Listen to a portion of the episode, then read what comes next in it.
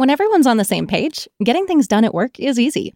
Make a bigger impact at work with Grammarly. Grammarly is your secure AI writing partner that allows your team to make their point and move faster. You can even save time by going from spending hours editing drafts to just seconds. Join the 96% of Grammarly users that say it helps them craft more impactful writing. Sign up and download Grammarly for free at grammarly.com slash podcast. That's grammarly.com slash podcast.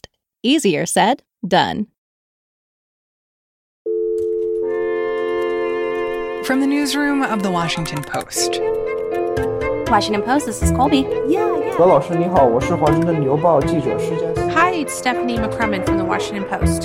This is Post Reports. I'm Martine Powers. It's Friday, May 14th.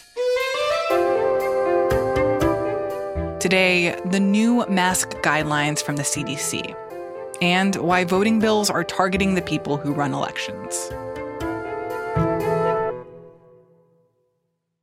The CDC announced some pretty big guidance on Thursday.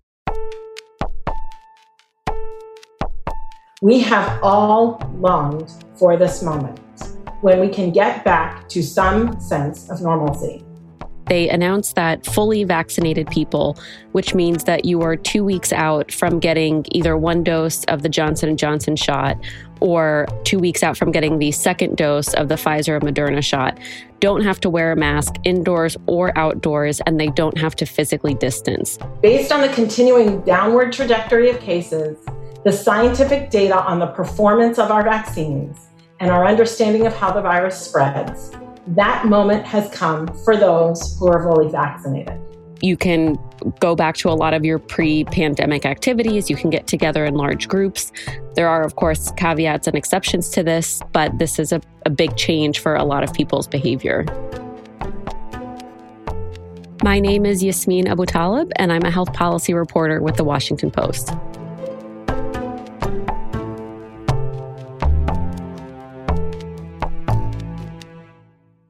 I mean, this feels like a huge milestone in the pandemic, but it also feels really fast because it was just like a couple weeks ago that the CDC said that vaccinated people don't have to wear masks outside. And now they are dramatically like opening up the situations where vaccinated people can go maskless.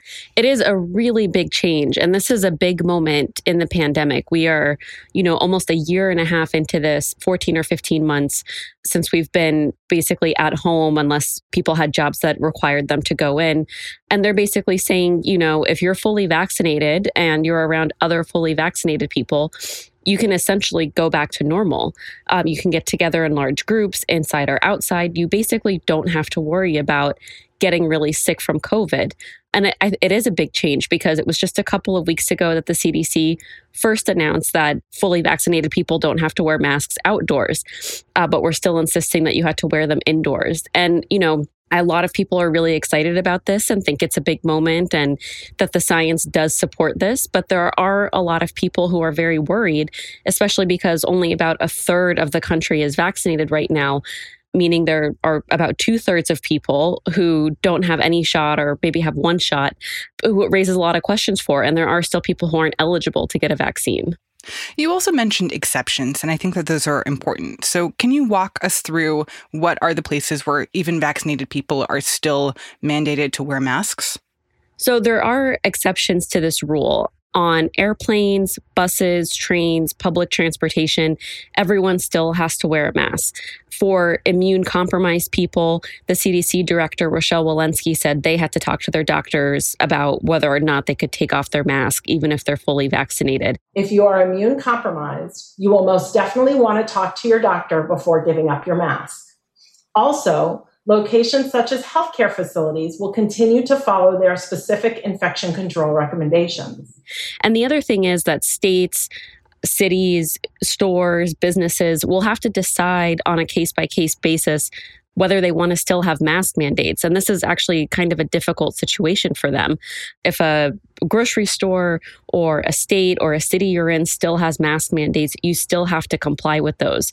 So we will probably see some places relax some of their mask mandates and others, you know, we'll, we'll have to decide what makes sense, but it also could make it harder to enforce. And those are the complicated situations that I think a lot of people are worried about. Because, of course, for people who are working in stores or people who are working in hospitality, like they can't know for sure who is vaccinated and who is not. And so it seems like it puts the onus back onto a lot of these store owners and business owners to enforce mask mandates that are no longer being enforced by the federal government. That's absolutely right. We heard already yesterday some of the immediate reaction from business leaders, from unions, was that a lot of this was unclear for how they were supposed to enforce it and how they were supposed to craft their mandates. There's no way to tell unless you require proof of vaccination, which is not something that's in place right now in the United States, to know who's vaccinated and who isn't. You can't just look at someone and, and figure that out. A lot of stores have already had a hard time trying to enforce mask mandates, even when they were required. So mm-hmm. uh, we heard from some of these business leaders and unions, they wanted more clarity around what they were supposed to do. They want some help, you know, in terms of figuring out what makes the most sense for their customers. And some of that might depend on the region of their country that they're in and the rate of vaccination in that particular region. But there are a lot of thorny questions, I think, that still aren't resolved that people are going to be clamoring for some clarity and guidance about in the next few days, a few weeks.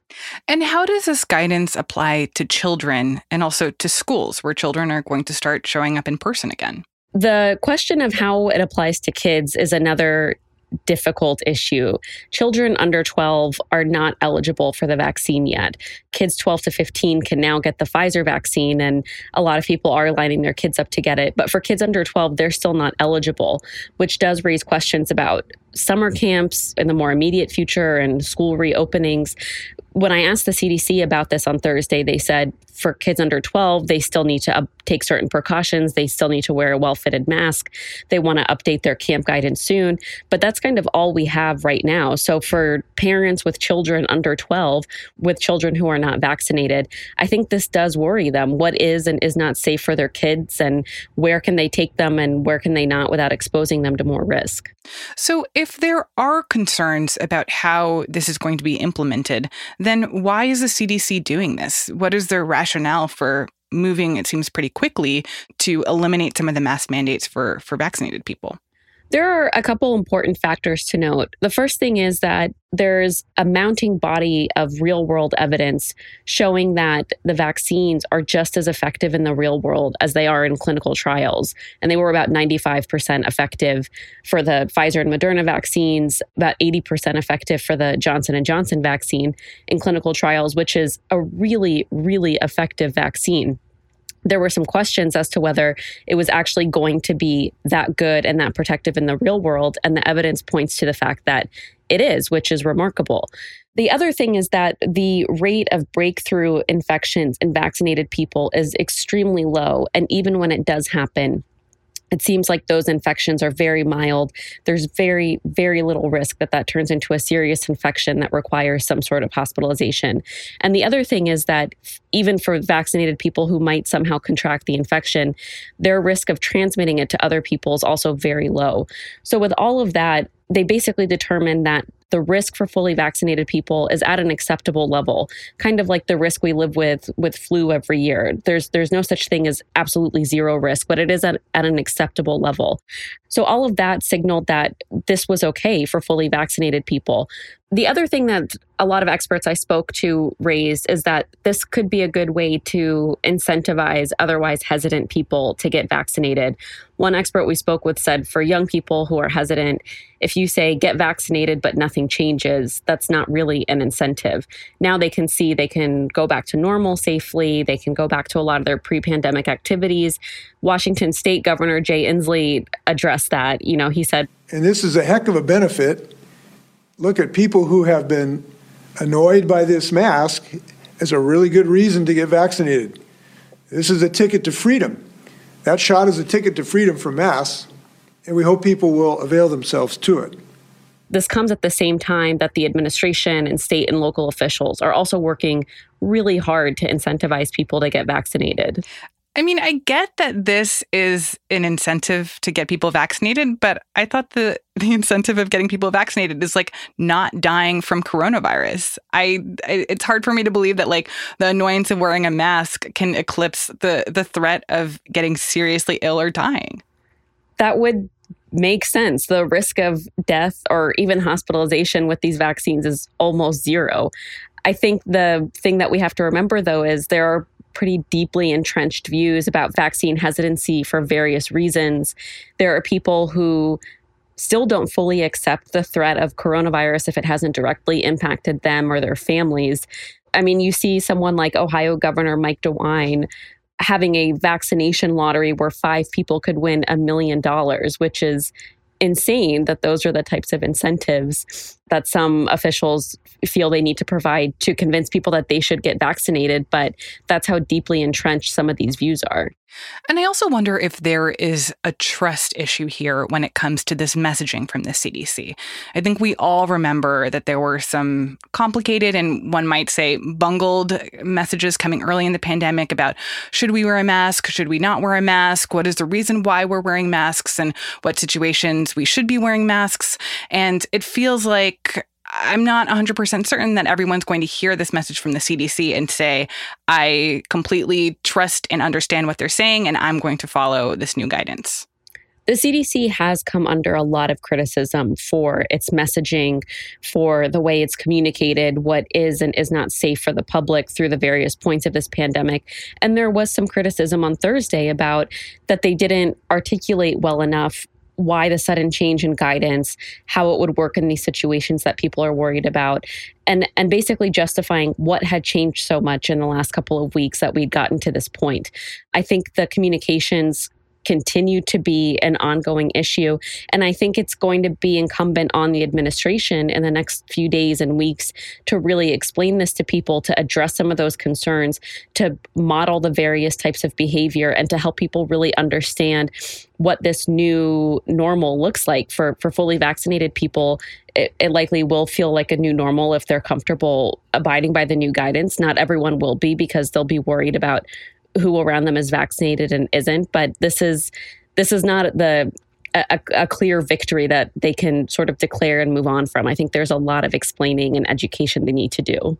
As much as this feels like a moment where we as a country are celebrating the fact that coronavirus cases have gotten so low, it does feel like there's still this looming threat abroad with surges elsewhere, variants elsewhere. Is there a concern that if variants are to come here or, or cases start to increase in some way, that we're going to have to go back to a mask mandate?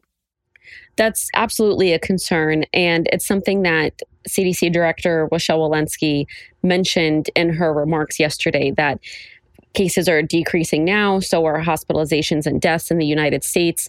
But this past year has shown us that this virus can be unpredictable. So if things get worse, there is always a chance we may need to make change to these recommendations. Right now, for the variants that are spreading in the United States, the vaccine are effective against all of them.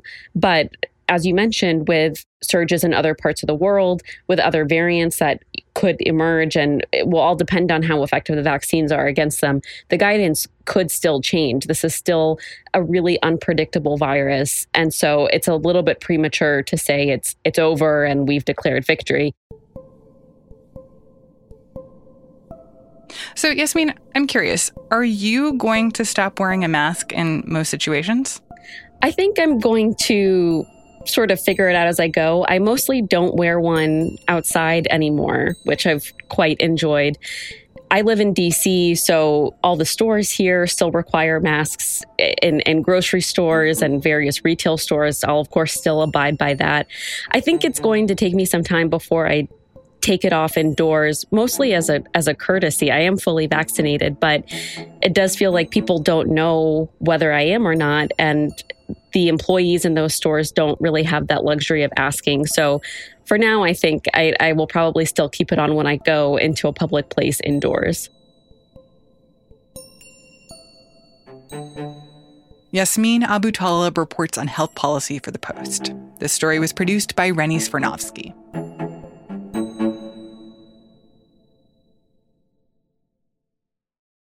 In laws, love them or hate them, you're pretty much stuck with them. And when you're a ruler in the Middle Ages, that can be a serious problem. It might even land you dead. I'm Dan Jones, and on season 4 of This Is History, I'm telling the story of England's weirdest king, Henry III. He's in way over his head, and he's surrounded by bloodthirsty relatives with their eyes on his throne. To listen, search This Is History and follow wherever you get your podcasts.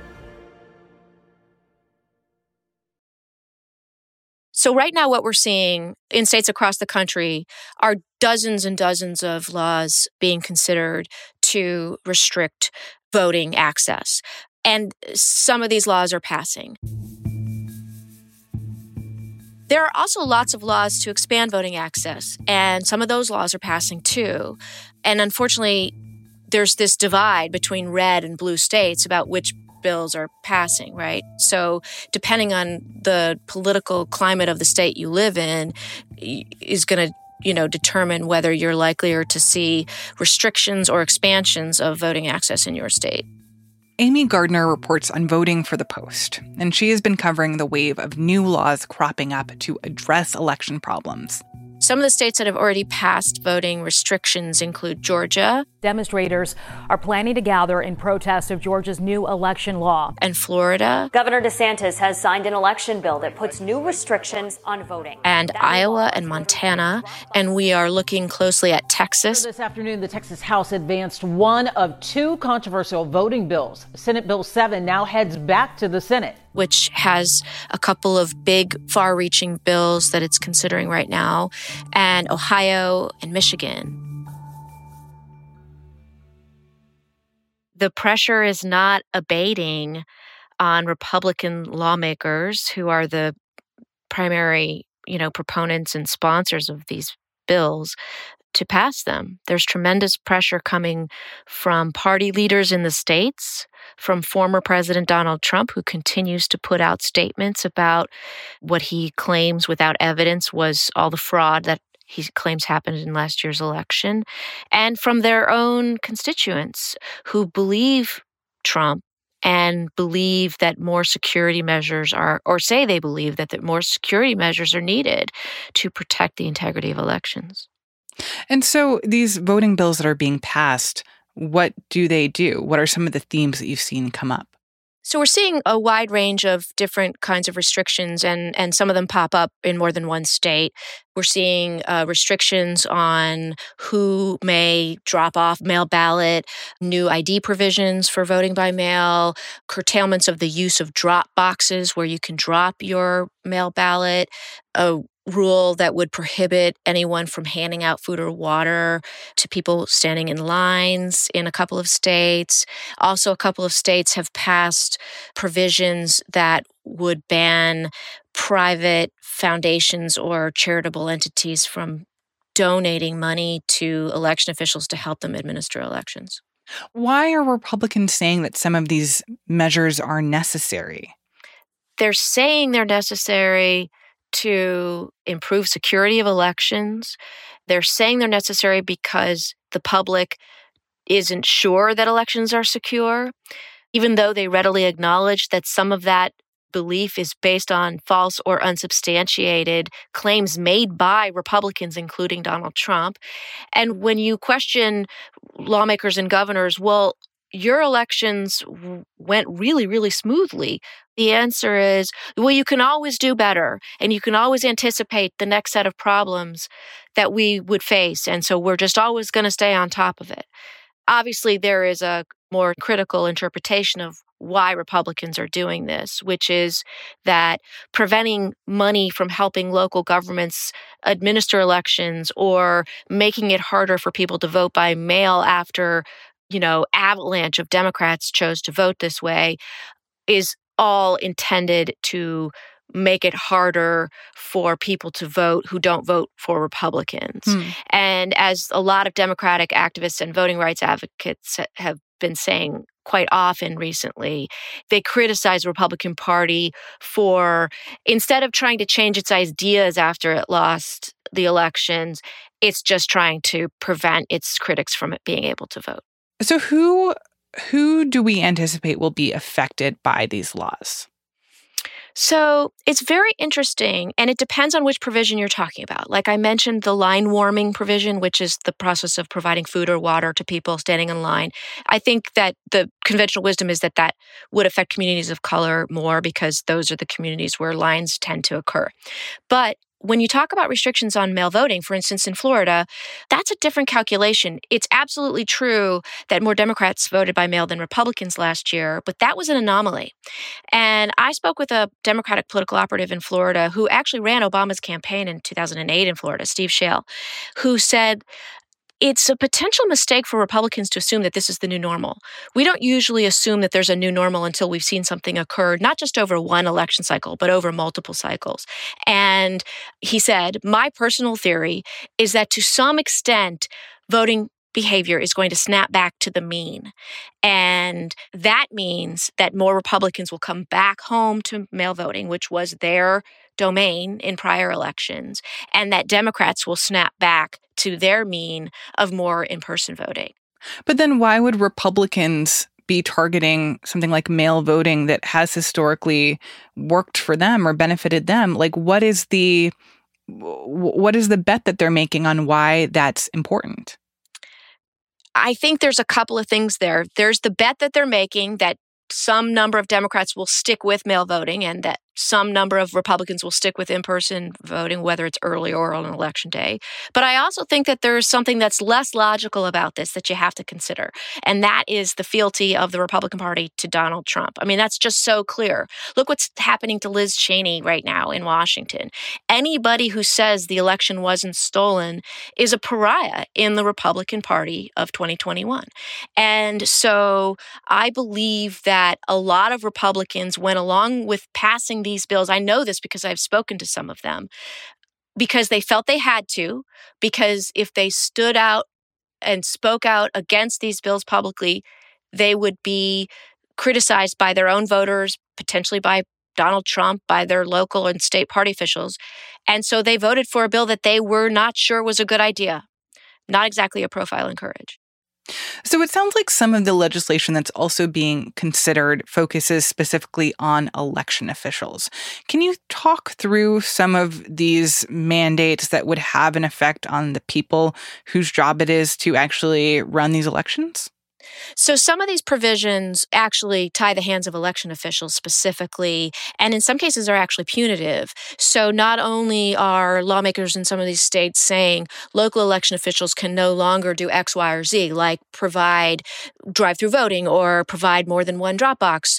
In some cases, they're actually proposing the assessment of civil penalties. Uh, in one case in Florida, it's a $25,000 penalty if you don't follow the new rule about Dropbox security. That new law lets voters use drop boxes only during their county's early voting hours rather than 24 7. So that means somebody has to be standing there in person to monitor each drop box location. So law, that has this potential to have a chilling effect on how election officials approach their jobs. And I'll talk about Texas because that's one that's in the hopper right now. Last year, the election official known as the clerk in Houston did a lot of really innovative things to make it easier for people to vote because of the pandemic. He set up these drive through voting stations.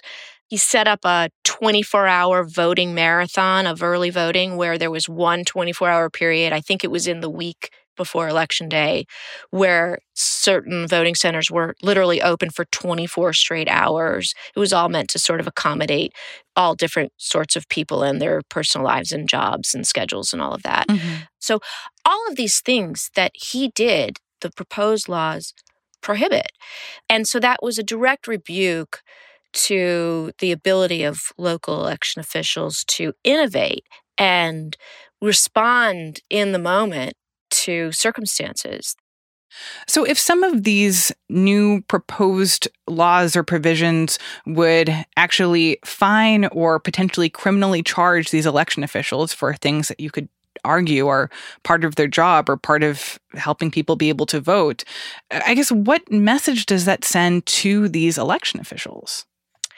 It sends a message that they have to be very, very careful. And if I'm an election official facing a $25,000 civil fine, if I or someone on my staff accidentally leaves a Dropbox open after the hours that my election office is closed, which is what Florida just passed, I'm going to err on the side of caution in terms of providing that access so that I don't break that rule, so that I don't face personally a $25,000 fine. So it's hard to imagine that it doesn't have a chilling effect on the way that election officials are going to enforce and interpret those kinds of provisions.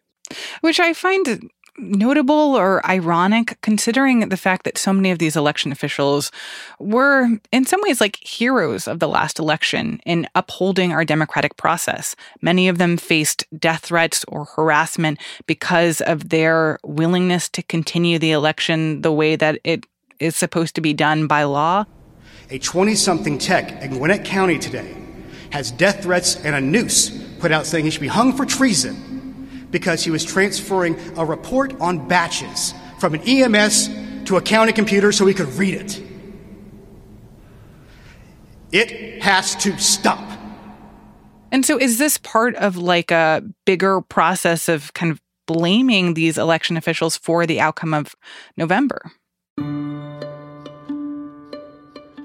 I think it's part of a process where the Republican Party under Donald Trump and after his presidency has ended has continued down this sort of continuum of vilifying government functions and portraying them as partisan when in fact you're talking about for the vast majority of cases, nonpartisan professionals who are just trying to do their jobs. And what you have, unfortunately, when it comes to election administration, is a group of people whose job is to make it easier for people to vote. And that very fact runs counter to what Trump was saying was the right thing last year. He made it very clear he didn't want it to be easier for people to vote during the election. And so now it's become a partisan opinion that if you're an election official who wants to make it easier for people to vote,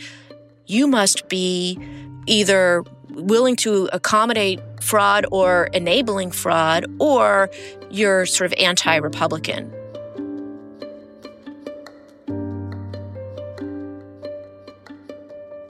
Amy Gardner reports on voting for the Post. The story was produced by Emma Talkoff.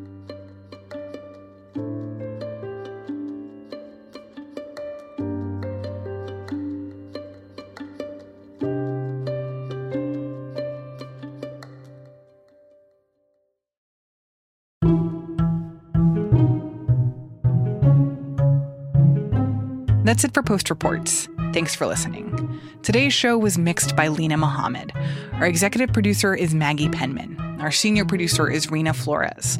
Our editors are Alexis Diao and Ted Muldoon, who also composed our theme music. Our producers are Linah Mohammad and Jordan Marie Smith. Ariel Plotnick and Rennie Svirnovskiy are associate producers. Sabby Robinson and Emma Talkoff are assistant producers. I'm Martine Powers. We'll be back on Monday with more stories from the Washington Post.